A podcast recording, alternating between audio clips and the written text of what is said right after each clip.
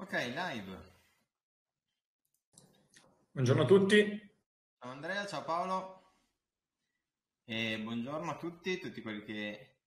si stanno collegando e seguono la, la diretta di oggi.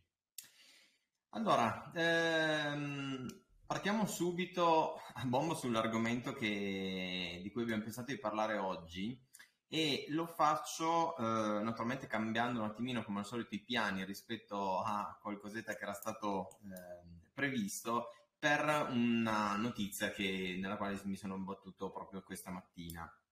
E eh, allora parliamo sostanzialmente del mondo dei media, questo come avete visto dentro eh, il titolo della diretta e il messaggio che abbiamo mandato, eh, però oggi mh, mentre cercavo del, del materiale mi imbatto in questa notizia, cioè sulla confidenza che danno le persone alla, ehm, al mondo delle news tramite la televisione. Quindi facciamo una piccola panoramica. Strumento classico, cioè televisione, non stiamo parlando di ehm, internet e di tutto quello che ne deriva, social network, eh, quindi tutte le varie discussioni, la difficoltà di reperire informazioni affidabili su questi strumenti, ma parliamo proprio della classica televisione, quindi strumento che non ha età o comunque è ehm, riconosciuto da tutti e parliamo di che cosa cerchiamo all'interno della televisione delle news, quindi dell'informazione. Mi ha colpito sapere come eh, tramite un, uno studio nel passaggio tra gli anni 1995 e 2020, quindi in totale 25 anni, si sia dimezzata la confidenza che hanno ehm, le persone verso questo strumento, soprattutto dal punto di vista informativo. Quindi eh, c'è uno scetticismo, mh, se ve lo voglio dire in termini numerici, e quindi percentuali naturalmente, avevamo soltanto un 25 persone delle, delle, degli intervistati che erano diffidenti su quelle che erano le notizie derivanti dalla, eh, dalla, dalla, televisione nel 1995 diventano più del 50% oggi, eh, quindi riproponendo questo, questo, sondaggio. Direi che questo è un caso di specie e eh, mi collego a una seconda notizia sempre trovata eh, un po' all'ultimo dove si cerca di capire il perché invece la gente passa e quindi trasla la propria attenzione da quello che è il media classico, ehm, diciamo, chiamiamola televisione, vogliamo di, mm, dirla in questa maniera, piuttosto che il media, il media innovativo come il social network, ad esempio. Anche qui un, um, un, un sondaggio porta a definire che il classico eh, motivo per il quale ci colleghiamo all'interno di un social network, cioè il trovare gli amici, che era un po' il, ehm, diciamo, la, la, causa principale della crescita e dello sviluppo di, dei, dei, social network all'inizio, adesso viene meno addirittura in decadenza e i due motivi principali, poi ne parleremo sicuramente Andrea e, e Paolo parleranno anche di, queste, ehm, di questi due aspetti, Addirittura il 30% della gente si iscrive all'interno so- del social network per due principali motivi, che sono uno è commerciale, cioè poter acquistare eh, determinati prodotti, secondo aspetto è seguire le celebrità. Quindi addirittura il, ehm, il diciamo, motivo per il quale io prendo delle decisioni è seguire un'altra persona che non è più un mio amico, non è una persona che conosco direttamente, ma è un modello sostanzialmente. Ho fatto questo brevissimo excursus eh, perché appunto oggi noi parliamo di mercato dei media ed è giusto farlo facendo un attimino due passi indietro, se non anche qualcuno in più rispetto a questi argomenti. Erano semplicemente delle notizie interessanti che eh, fanno un po' capire dove stiamo andando, ok? E fanno capire eh, i, il, il trend che sta acquisendo questo mercato. È necessario però, come dicevo, fare una piccola ehm, digressione su che cos'è il eh, settore dei, dei, media. Allora, innanzitutto i media sono tutti coloro che, eh, tutte quelle aziende che ci permettono di ehm, comunicare, comunicare verso un pubblico più o meno specifico. e eh, naturalmente possiamo e dobbiamo fare attenzione di andare a distinguere questo enorme settore in almeno due parti, una delle quali non affrontiamo oggi, cioè quella del mezzo, che è più il settore delle telecomunicazioni, quindi il come io porto quel messaggio, attraverso quale strumento porto quel messaggio, quindi cavo, rete, internet, piuttosto che ehm, via satellite, in televisione, eccetera. Quindi lo strumento attraverso il quale io arrivo, ok? Quindi parlo di strumento fisico, che naturalmente non è che possiamo non considerare perché è strettamente correlato poi a ehm, quello che è invece il secondo, la seconda enorme fetta di mercato, che è il contenuto, cioè quei, eh, tutte quelle aziende che mi permettono di portare un qualcosa eh, e mi danno una piattaforma piuttosto che ehm, una, uno spazio, se vogliamo continuare anche a parlare della televisione, perché nel mercato dei media ci sta sia la parte più o meno eh, tecnologica, più o meno innovativa, ci rientra tutto, quindi tutte quelle che mi permettono di eh, arrivare a mostrare il contenuto effettivo che io voglio, eh, voglio visualizzare al, al mio pubblico. Ehm, abbiamo avuto negli ultimi anni e eh, direi che ehm, il passaggio alla digitalizzazione di questo settore, come la stanno affrontando in tempi diversi un po' tutti i settori, per il mercato dei media è già molto avanti. E direi che non siamo più a una digitalizzazione del settore, ma siamo a un perfezionamento e un'evoluzione eh, specifica della digitalizzazione, cioè qui si eh, arrivano a fare contenuti nuovi per, permessi da delle tecnologie nuove, ma che erano già in digitale. Quindi eh, ci stiamo assolutamente perfezionando. Eh, questo contenuto, come vi dicevo, è per forma, abbiamo avuto un passaggio da, da analogico a digitale, per tipologia ne troveremo diversi perché ehm, possiamo, il contenuto è tanto un video quanto una foto, quanto un, ehm, un articolo di giornale quanto un post che creiamo all'interno un, del nostro social network e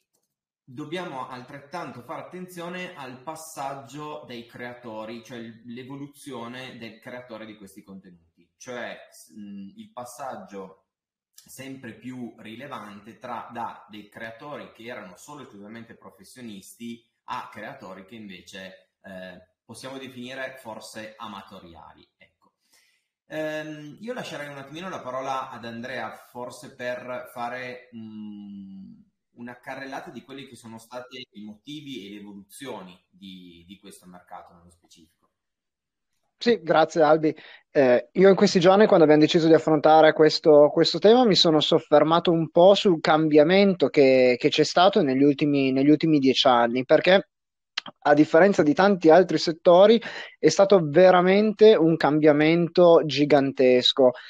soprattutto se paragonato con quello che è successo storicamente, se voi i più datati, diciamo così, si ricordano la, l'arrivo della televisione, l'arrivo della televisione in bianco e nero, prima di essere seguita dalla televisione a colori, ne sono passati di anni. Bene, ora in un arco di tempo molto più ridotto, ad esempio nell'ultimo decennio, i cambiamenti di cui siamo, siamo stati protagonisti sono stati veramente giganteschi. Allora la domanda è stata quella di, di chiedersi, ma quali sono stati i fattori che hanno portato a questa accelerata incredibile e a questo cambiamento pazzesco nel settore dei media? Ne abbiamo identificati alcuni. Il primo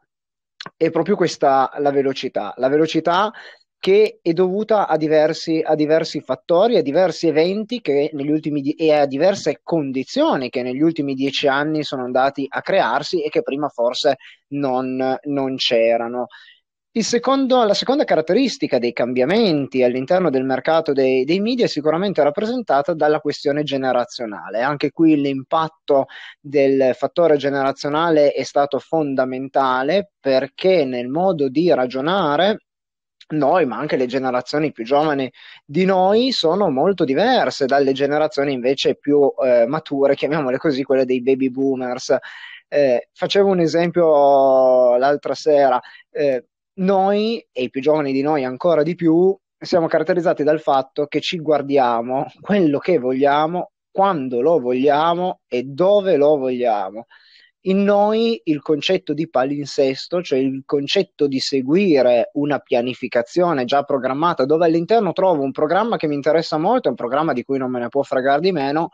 non è, non è, quasi presente. Mentre se noi parliamo con una persona mh, più anziana di noi, man mano che la persona è, è, è, su con l'età, diciamo, il concetto di palinsesto è ancora molto forte. Loro magari vanno ancora a vedere sul quotidiano piuttosto che sul settimanale locale eh, i programmi che ci sono stasera in televisione, per dire, su internet, programmi TV, perché sono cresciuti con quell'ottica dove i media tradizionali avevano un loro percorso ben netto disegnato. Noi invece siamo già cresciuti di più con la logica del poter fare e guardare solo ciò che ci piace e ci fa star bene in quel momento e nella comodità più assoluta, quindi dove riteniamo di, di seguirlo.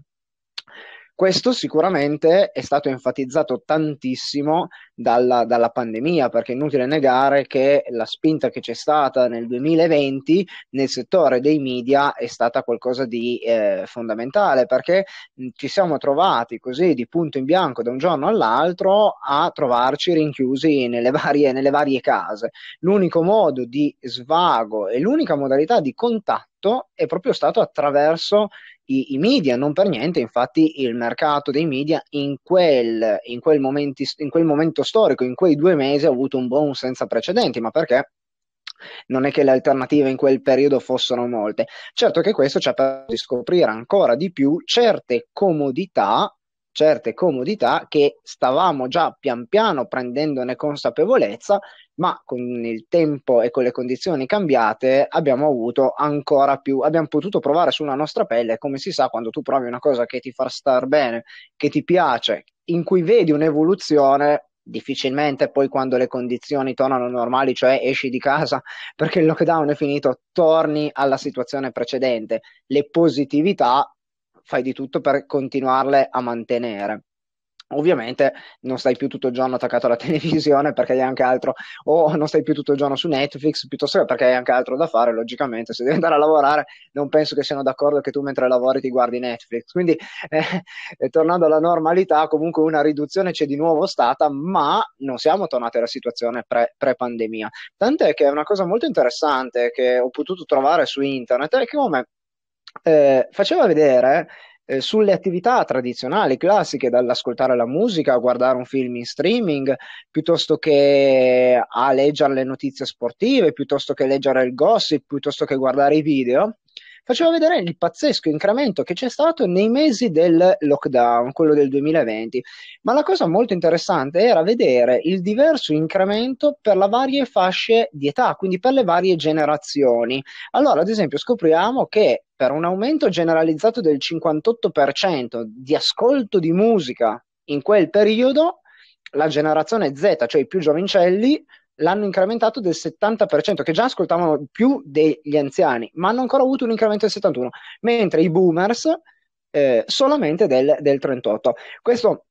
poi viene fatto per appunto tutte le attività che prima vi stavo così a titolo di esempio elencando ed è molto interessante vedere la differenza che c'è tra la generazione più giovane e la generazione più anziana, proprio a, a portarvi a titolo di esempio quello che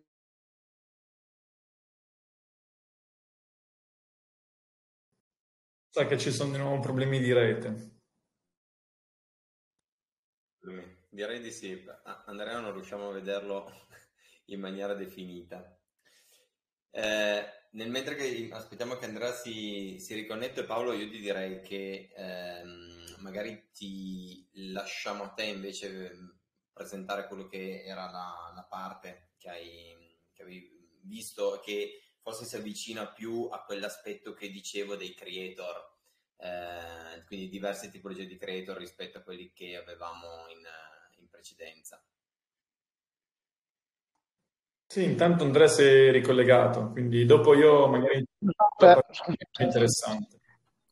Penso che mi abbiate sentito fino alla parte fino alla parte delle, delle, varie attività delle varie generazioni. Volevo, di, volevo chiudere dicendo questo, che mh, tutti questi fattori sono veri, però dobbiamo andare a risalire al fattore forse fondamentale, cioè il fatto che in questi anni, negli ultimi dieci anni, come mai è successo prima, si sono create quelle precondizioni, quelle strutture, quei sistemi che hanno permesso che ciò diventasse possibile. Faccio un esempio, se noi nel 2000, con i telefoni che avevamo nel 2000, volevamo vedere un film, non c'era verso, il telefono si apriva così, c'era la tastierina e non era mai più, il tab, non era mai più il, lo smartphone che abbiamo oggi. Quindi eh, se tutte le altre condizioni fossero anche state presenti nel 2000, mancava la struttura. Oppure internet nel 2000 o nel 95 non c'erano certo le linee internet che abbiamo oggi, la velocità di internet che abbiamo, che abbiamo oggi. Quindi era impossibile vedere un film in streaming. Senza ricorrere al 95, comunque già solo nei primi anni 2000, se tu volevi guardare un film su internet, te lo scaricavi e poi te lo guardavi. Oggi la cosa avviene contestualmente perché? Perché il sistema e le strutture sono state ipotizzate. Quindi tutto vero quello che abbiamo detto prima, ma tutto ciò è potuto succedere ora e sta succedendo ora perché ora ci sono le strutture, ci sono i sistemi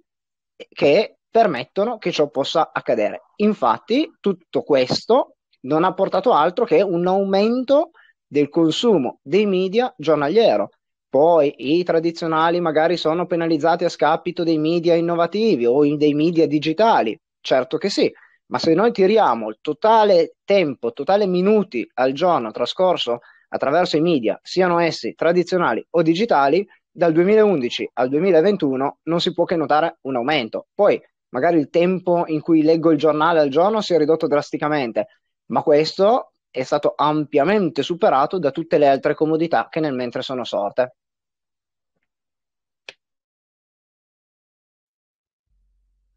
Ok, Paolo, facciamo a questo punto, ti ripasso io la parola rispetto a prima. Sì, io volevo portare un attimo l'attenzione su più che il, il media in generale, su chi crea contenuti apposta per i media. Quindi eh, l'evoluzione impressionante che c'è stata negli ultimi anni, come accennavi tu anche all'inizio, eh, ha avuto un, un, impatto molto importante sulla possibilità di creare dei contenuti. Diciamo che io la intendo come liberalizzazione della, della creazione di contenuti, cioè eh, prima, come, come, dicevi giustamente tu, chi creava contenuti per i media era un professionista e stop. Cioè, per scrivere su un giornale devi essere un professionista. Per condurre un programma in televisione dovrei essere un professionista. Per un, un, diciamo, un programma radiofonico, idem, e la, la storia finiva lì, cioè non c'erano altre possibilità. Oggi diciamo che ci sono molti più content creator che si possono improvvisare eh, dall'oggi al domani. Cioè, è vero che in passato qual, diciamo, qualche artista era passato dalla radio alla televisione, i casi più eclatanti, i casi più famosi, diciamo, sono quelli di Fiorello, Gerry Scotti, piuttosto che Amadeus, Alessandro Cattelan, ce ne sono tantissimi che negli anni si sono ripetuti. Però erano quelli che riuscivano a dimostrare nel media principale una particolare predisposizione anche per, diciamo, poter comunicare in un altro media, quindi magari bucavano il video anche con la loro faccia, perché altrimenti uno magari non era, era molto bravo da un punto di vista eh, della voce, ma non riusciva nell'espressione invece del corpo piuttosto che nei movimenti ad esprimersi correttamente e a quel punto nella televisione non funzionava. Questo è un po' il ragionamento. Ad oggi invece vi faccio soltanto alcuni esempi di eh, che cosa fino a qualche anno fa era impensabile come interrelazione tra i vari media. Oggi chiunque può avere un podcast su Spotify o su Spreaker, per esempio, e comunicare a qualunque altro del suo interesse per il modellismo degli aeromobili. Piuttosto che oggi per un, un artista, un cantante, conta molto di più il numero di riproduzioni su Spotify o ancora meglio il numero di volte in cui la sua canzone viene utilizzata su TikTok, piuttosto che quanti eh, diciamo dischi fisici vende o se partecipa a Sanremo o all'Eurovision, per esempio. Cioè, il discorso dei Maneskin o dei Moneskin, o meglio, ha funzionato l'Eurovision, vi do questa chicca anche perché alcuni loro pezzi erano andati molto bene su TikTok da un punto di vista internazionale questo ha agevolato, diciamo, l'onda lunga de- delle, loro, delle, loro, performance in giro per il mondo. L'altro esempio, l'ultimo, eh, diciamo, del, del, giovane torinese eh, che è passato dall'essere un totale sconosciuto che faceva video su TikTok senza neanche aprire bocca a, uh, diciamo, essere, a fare video insieme a Del Piero piuttosto che essere invitato al Festival di Venezia, cose che fino a qualche anno fa erano impossibili e impensabili. Quindi diciamo che la, la rivoluzione, come accennava Alberto prima, è impressionante nei media è davvero impressionante e questo sta toccando tutte le sfaccettature, quindi sia i modelli di business di un'azienda che opera nel settore media o nei vari settori media, che in coloro che creano il contenuto. Questa è un po' la sfaccettatura di entrambi i lati della, diciamo, del business dei, dei media e l'interrelazione tra i diversi media sta aumentando in maniera esponenziale. E nella, direi nell'attesa anche che anche noi abbiamo il nostro podcast, visto che tutti possono averlo, allora a questo punto anche Brad dovrà avere, dovrà avere il, proprio, il proprio spazio vocale. Eh, no, tornando una, all'ultimo aspetto di cui, di cui hai parlato, cioè il discorso dei modelli di business, che credo che in quanto noi, ehm, società che a tutti gli effetti vogliamo parlare di business reali, eh, dobbiamo appunto portare di nuovo l'attenzione su quelli che sono eh, i modelli business vincenti all'interno del settore dei media. Eh, dalla chiacchierata di oggi avrete capito che parliamo di un settore enorme che tocca tantissimi aspetti e bisognerà cercare un attimino di circoscriverlo. Ehm, nella eh, prossima settimana, cioè sì, durante la prossima diretta, la prossima settimana, eh, parleremo più nello specifico di quelli che sono i modelli di business relativi a questo, a questo settore, dove mh, per darvi inizialmente proprio così due ehm, informazioni, mh, credo che ci sia una forte eh, polarizzazione due, tra due tipologie, soprattutto poi con varie sfaccettature, tra due tipologie di modelli di business che sono la classica sponsorizzazione, quindi c'è un contenuto che viene posto all'interno di un determinato eh, spazio e per farlo bisogna pagare, ok? Una sorta di, eh, diciamo così, affitto e che più si è visti, più è allettante il posto dove eh, si vuole eh, andare a essere pubblicati e più si è disposti a pagare. Dall'altro lato invece abbiamo tolto quello che è completamente un'altra tipologia di... Ehm, diciamo, ehm, o meglio, si è tolto completamente l'aspetto pubblicitario per dare più spazio a quello che è il contenuto vero e proprio e far concentrare l'operatore sul, cioè l'utente, scusate, sul,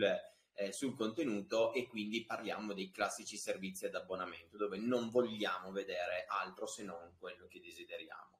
Quindi abbiamo un po' questo do, doppio ehm, eh, binario, quindi solitamente i, business, i modelli di business si eh, circoscrivono in questi, con una criticità in particolare che è come verranno o come vengono ehm, suddivisi e spartiti i ricavi derivanti tra quelli che dicevamo essere i creator, quindi dei contenuti, e poi i distributori, e qui abbiamo la diatriba che tutti conosciamo, pensate ad esempio a Google con tutte invece le agenzie di stampa che danno i propri contenuti, chi è che deve guadagnare di più o di meno e qui non so come si faccia bene a definire chi ha ragione e chi ha torto. In ultimo aspetto, eh, l'evoluzione tecnologica andando più in là possibile il, nel, nel futuro, con l'avvento di altre tecnologie come la blockchain, gli NFT, eccetera, che daranno l'opportunità di avere eh, altri modelli di business. Ok, non ci dilunghiamo oltre e se Andrea e Paolo non vogliono aggiungere nulla tutti questi argomenti li trattiamo nella prossima eh, settimana, nella prossima diretta. Come al solito il video ve lo pubblichiamo anche sul canale YouTube, quindi se lo vedete fateci sapere con un like se vi è piaciuto, condividete oppure invitate le altre persone o conoscenti anche sul canale Telegram che ricordo ancora una volta è sempre gratuito per invitarlo basta semplicemente condividere il link che, che trovate. E niente, ragazzi, grazie a voi, buona giornata e come diciamo, stay bread. Ciao a tutti.